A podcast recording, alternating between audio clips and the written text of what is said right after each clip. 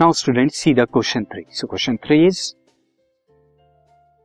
question three है which of the Kepler's law of planetary motion Kepler का कौन सा लॉ प्लानिटरी मोशन का led Newton to establish inverse square rule for the gravitational force between the two body